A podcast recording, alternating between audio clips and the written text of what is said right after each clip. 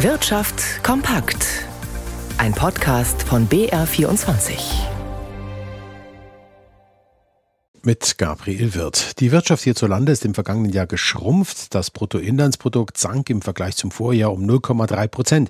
Wie das Statistische Bundesamt nach einer ersten Schätzung mitteilte, für das laufende Jahr wird allenfalls eine leichte Erholung der Wirtschaft erwartet. Einzelheiten von Felix Lincke. Die gesamtwirtschaftliche Entwicklung in Deutschland sei im Jahr 2023 in einem nach wie vor krisengeprägten Umfeld in Stocken geraten, sagte Ruth Brandt, die Präsidentin des Statistischen Bundesamts.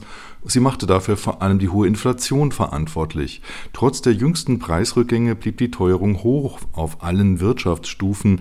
Das habe die Konjunktur gedämpft. Außerdem, so Brandt, kamen ungünstige Finanzierungsbedingungen durch steigende Zinsen hinzu und eine geringere Nachfrage aus dem Inland und aus dem Ausland. Unterm Strich habe sich die Erholung der deutschen Wirtschaft nach dem tiefen Einbruch vom Corona-Jahr 2020 jetzt nicht mehr fortgesetzt. In der Industrie traf es vor allem die Bereiche mit einem hohen Energiebedarf wie die Chemie, aber auch den Bereich Energieversorgung. Gut behauptet haben sich einige exportorientierte Branchen wie die Automobilindustrie. Auch die privaten Konsumausgaben der Verbraucher sind angesichts der Inflation gesunken. Gesteigert hat sich dagegen der Dienstleistungssektor. Außerdem haben die Unternehmen zuletzt wieder mehr in Ausrüstungen wie Maschinen investiert. Deutschlands größte Containerreederei Hapag-Lloyd hält Fahrten durch das Rote Meer weiterhin für zu gefährlich.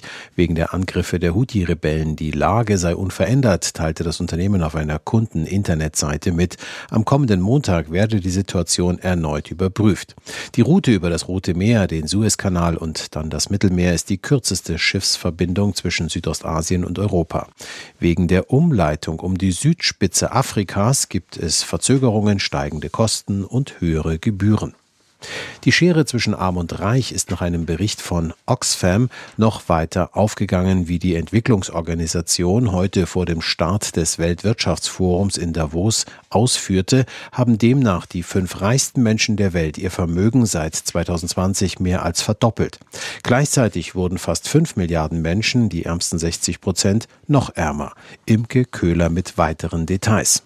Die 5 reichsten Männer haben ihr Vermögen demnach von gut 400 Milliarden auf knapp 870 Milliarden US-Dollar gesteigert.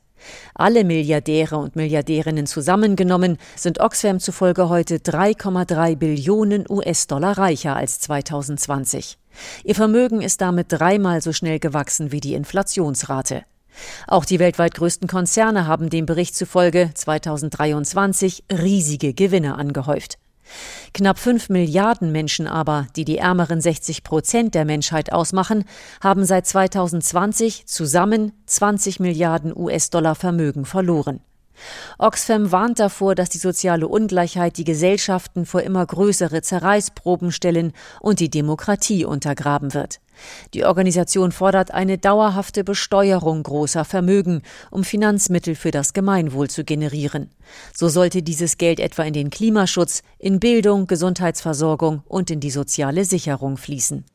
Die Lkw-Hersteller MAN und Daimler Truck haben Absatzzahlen zum vergangenen Jahr vorgelegt. Jan Plath in unserem BR24 Börsenstudio. Wie ist es denn für die beiden gelaufen? Also MAN hat im vergangenen Jahr seine Auslieferungen gegenüber dem von Lieferengpässen beeinflussten Vorjahr um 44% gesteigert. Der Absatz von Stadt- und Reisebussen hat 19% zugelegt. MAN gehört ja mit Scania und Navistar zur Volkswagen-Holding Traton. Die Finanzzahlen will Traton am 5. März vorlegen und die Aktie von Traton, die gewinnt im Moment im S-DAX ein halbes Prozent. Und der Lkw-Bauer Daimler Truck, der hat trotz Versorgungslücken in der Lieferkette den Absatz im vergangenen Jahr ein bisschen gesteigert. Insgesamt wurden 1% mehr Lastwagen und Busse verkauft als im Jahr zuvor, hat der DAX-Konzern mitgeteilt. Die Anteilsscheine von Daimler Truck, die verbilligen sich um fast 1%. Ja, und der DAX selber, der büßt knapp ein halbes Prozent ein auf 16.643 Punkte.